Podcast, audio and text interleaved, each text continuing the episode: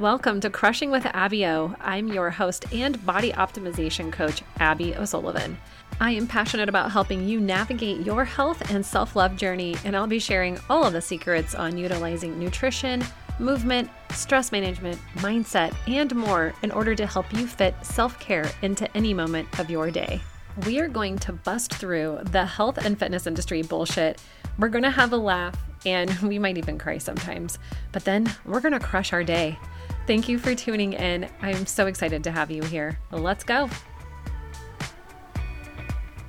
Hey, hey, hey, welcome back to another episode of Crushing with Abby I'm your host, Abby O'Sullivan, and today's episode is 10 lessons, 10 insights around sex and self worth, and even abstinence from sex.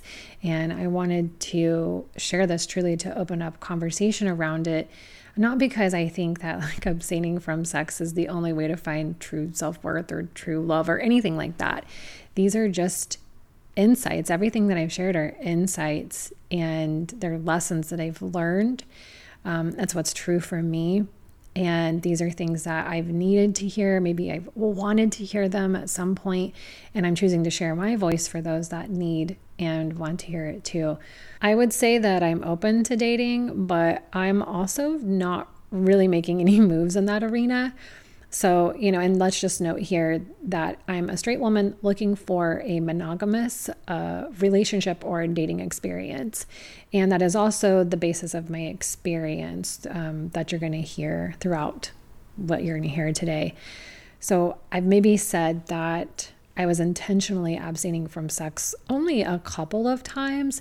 In this episode, I will be sharing my current sex status and more personal details that relate to these lessons. Like you're going to hear about my sex life and some of the deeper work that I've done um, on myself, my personal development, and the realizations that I've had because of that. So, if you find sex and self worth to be an interesting topic, or if you've been exploring the link between these two for yourself, keep listening. So, let's dive right in.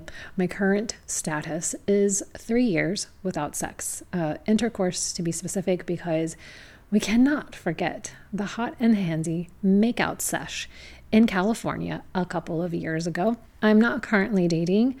I'm not currently on any dating app, and I'm not in anyone's DMs, and there is no one in my DMs. There's no one in my DMs either.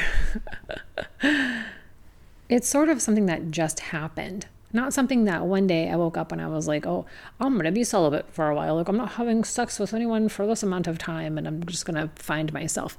It actually just kind of all serendipitously, if that's even the right word, it just sort of happened. Um, and in all honesty, when I think of abstinence, my child brain thinks of promise rings and religion. And when I reflect on that, you can abstain from anything when it becomes apparent that you're using it for the wrong reasons, which is a lovely segue into all of these lessons. So, lesson number one sex does not equal like. I didn't grow up getting a lot of attention from boys. I was awkward. Like, I call myself a dork. But boy, once I made out with and all of that, I was like, yeah, this is fun. Uh, honestly, I'm not even sure I knew what else happened in a relationship because sex was kind of as far as I was getting with guys, like equals sex and vice versa. And on the flip side, I did find myself getting caught up in that mostly inevitable emotional attachment. It's so easy to fall into, which I'm sure almost everyone listening can relate to. You know, we had sex, you must like me, so when you don't call or want to see me again, that hurts and I must suck, and you definitely suck too. I didn't experience this whole like equals sex, sex equals like thing only in my first few years or just in my 20s. I also experienced it in my 30s, and maybe you'll be able to guess why as we continue. Lesson number two sex does not equal actual emotional connection. And this piece is in relation to my marriage, which I don't go I don't go back often and revisit anymore because it's just been so long. Like I've been divorced for like 11 years now. And normally I would just say, you know, we we grew differently and then we grew apart. That is the one liner That's how I summarize my marriage, I guess. and I know that there were some deeper things there, like at the time as well, but I probably couldn't have necessarily told you what all of it was. Um, now, obviously, looking back as a slightly more mature person, let's hope I can. I can see more clearly. So, in my 20s, I was married, and I would say that our sex life was pretty, like, quote, normal until my respect and love for him began to unravel. And then that's also when I began to withdraw sexually. Um, and at first, I really didn't think that there was much of a connection between that relationship and this episode, but I realized it comes down to emotional connection and communication, or a lack thereof, because we were lacking in communication and we were definitely lacking in emotional connection by that point. You know, we really cared for each other, but there was a fray in the fabric and it just began to unravel. And a lack of sex was really only one piece of the larger puzzle in our divorce. So even though that can seem really prominent to people, you know, and I'll say like there's there was no cheating. And I he didn't, I didn't. Just because I wasn't getting it from him doesn't mean I was looking for it elsewhere. I'm actually just I'm not like that. I'm fucking loyal to a fault. Which leads me to number 3 that sex is not a tool to be used to force emotional connection or closeness in order to save a relationship or a marriage. Sex isn't going to save the relationship. It can't be the only thing going on for your relationship. I've I've had sex with people that I didn't care about before. That can mean literally nothing to me. So it definitely wasn't going to save our marriage. Number 4, moving on past that. Number 4, consensual sex can be fun. After my divorce, I entered my rampant dating and fun phase. Enter the age of dating sites and apps mixed with new single friends that also wanted to go out and have fun. And by fun, I mean like going out, dancing, drinking, just doing things, you know, with your gal pals, not necessarily going out to pick up guys. That kind of stuff just happened. And I think it's important to note here for myself and for you that I do enjoy sex and therefore have chosen to have sex simply because I wanted to, because I was looking for pleasure, even if it was short term. That primal consensual pleasure, not necessarily the searching for something missing that I would say was my typical MO, even if I didn't know it at the time. I have purposely taken a lover slash pleasure partner before in like an agreed upon super fun and hot partnership. And the particular guy I'm thinking of had total Clark Kent Superman vibes. He was fit with the dark hair and he was respectful, but he took the lead. Mm, I digress. Lesson number five dating without intention can be an adventure and it can lead you in circles. I dated and dated for a long time. No, sex was not always involved. There were lots of first meetups. I call them meet and greets, and you can totally steal that. And frequently there was a second date, and even more rare, a third date and beyond. And you know, like most people going out and dating, I was just looking for some kind of connection, a spark, an attraction, a laugh. And sometimes I found that genuinely, and sometimes alcohol helped me find that. Insert big eye roll.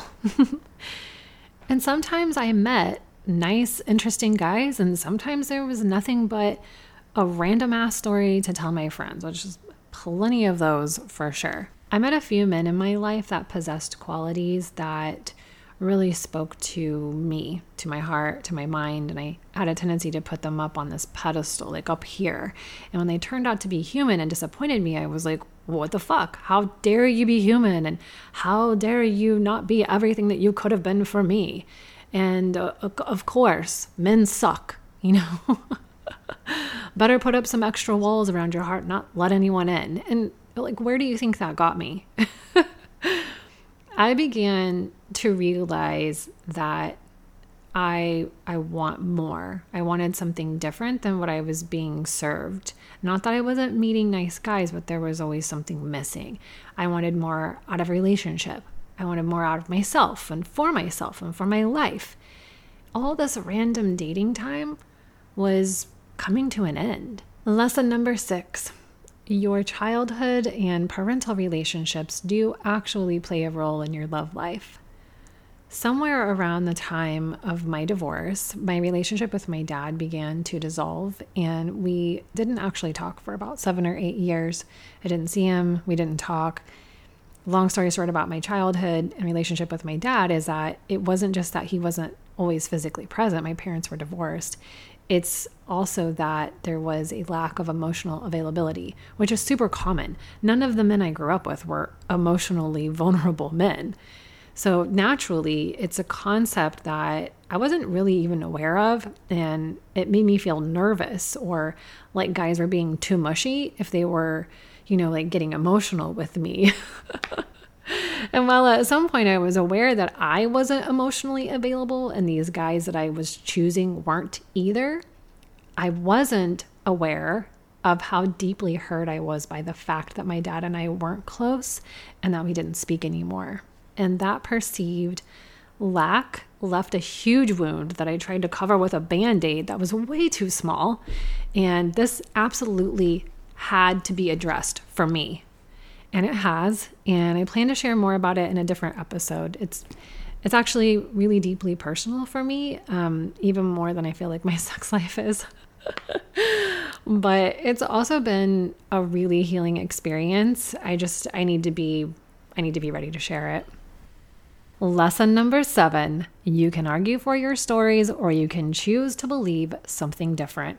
Listen, I've got jokes all day long. So if you ask me why I'm still single, I could make a joke that I have daddy issues. Or I could also say that the dating pool where I live is shallow, figuratively and literally. I could also say that dating is exhausting and I'm just so busy. And I also hear that men suck. Men on dating apps only want one thing. Dating apps are for hookups. Like, as if because you're on there, you agreed to having sex and all that bullshit. And it's bullshit that I've certainly argued for. But if you want something different, you can't keep arguing for these limiting beliefs. You'll attract what you're open and ready for. Lesson number eight. If you're tired of shitty men, unfulfilling relationships slash sex slash life, it's time to look in the mirror. I mentioned previously the whole emotionally unavailable thing, and it was a cycle that was reinforced time and time again until I was ready for something different. I knew something needed to change. And a couple of years ago, I had a huge awakening around this and my need for validation, which really became apparent mid business building drama. And you probably heard about some of this on the podcast before if you're an active listener. But that's when I took the opportunity to start looking into and becoming aware of the root of all this shit the emotional unavailability, the, the low self worth and low self love, the need for external validation, and the shame and the guilt, and all of the murky muddiness that I had really enjoyed ignoring for so many years. Like I was really just trying to skirt right around it. And I realized so much of my self esteem was based on if the guy wanted me, on money I was making, material possessions, the outcomes of certain situations. I made it all mean something about me. And it really wore me down. It eroded my self trust and confidence.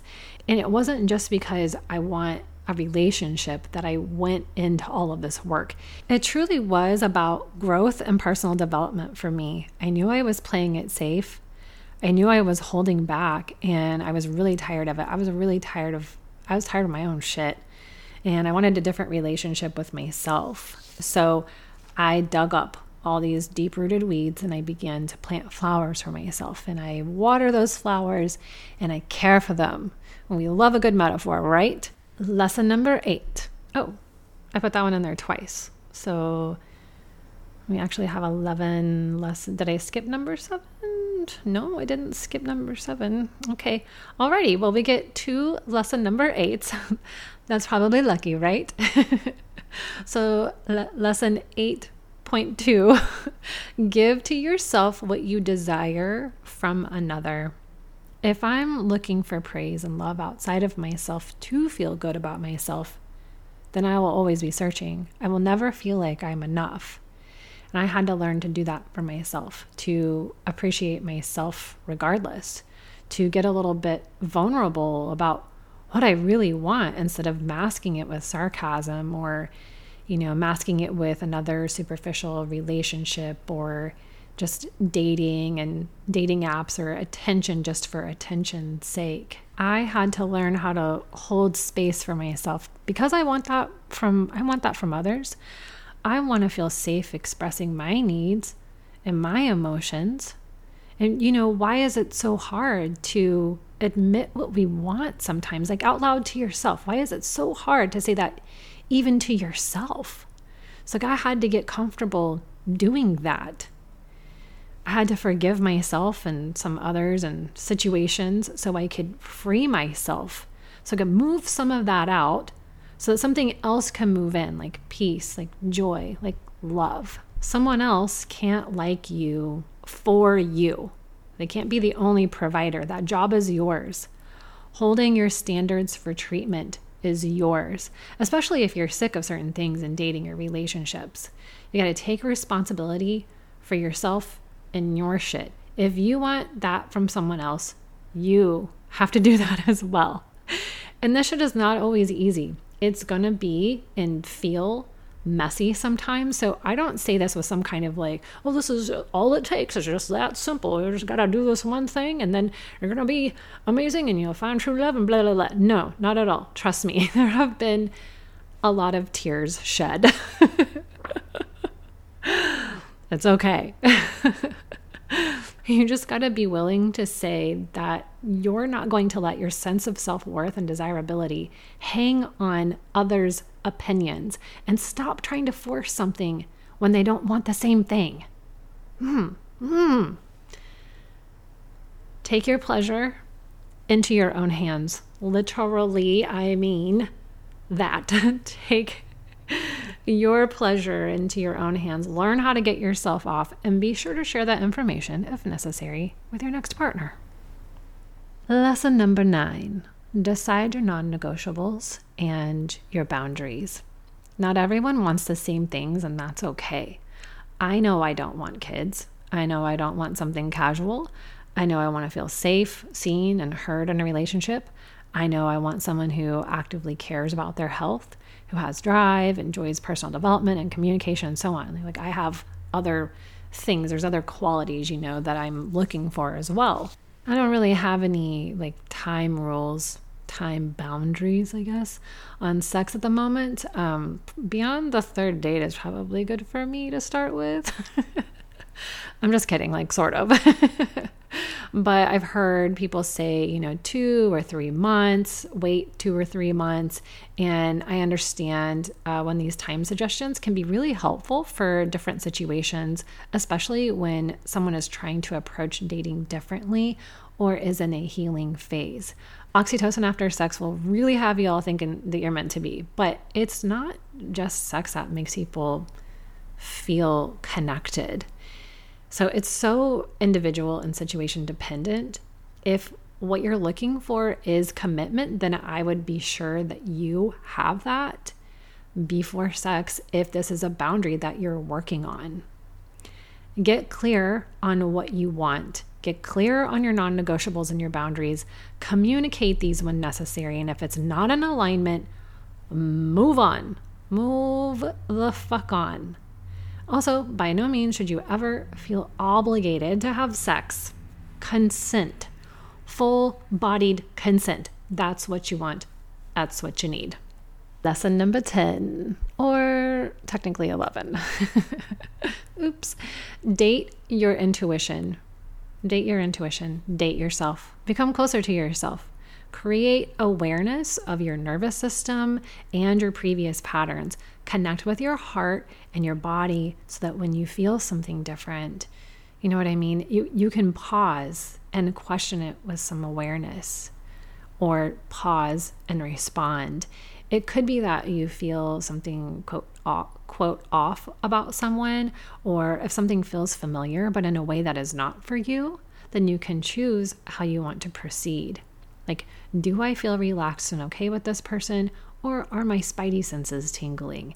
It's really easy to ignore those feelings, to ignore your intuition, you know, especially when we just, when we really want love, and when we really want that attention, and we're really enjoying it, and we just really want to like someone and we want them to like us back. It's so easy to ignore that.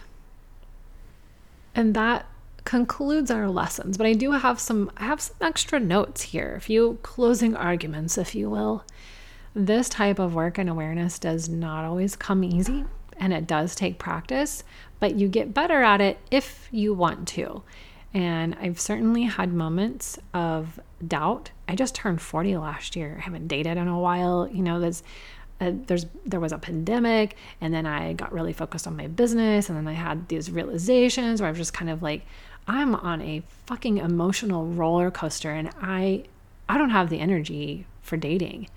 Um, the time about the time that I got into a lot of this work, I did date a tiny bit, but for the majority of the last year, I've just I've spent it with myself and building that relationship with myself, working tending to my mental health a lot this past year and just really being particular about where I put the extra energy when I had it just being really choosy about where it was going. I didn't really have a lot of it to give. I was putting so much into myself and my own life.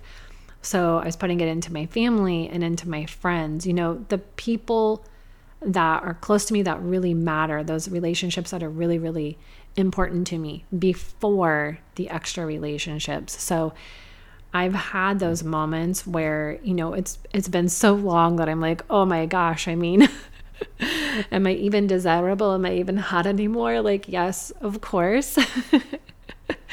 but this time away from sex and dating and all that, it's also helped me realize so much. Um, so much of what I'm, you know, what I'm talking about here in this very episode in in the next relationship that I want to have. I want it to be different. I know what my non-negotiables are. I know what my boundaries are. I know what I'm looking for. So it's not just going to be like so simple as a guy shows up really hot with ripped abs and he's going to get me into bed.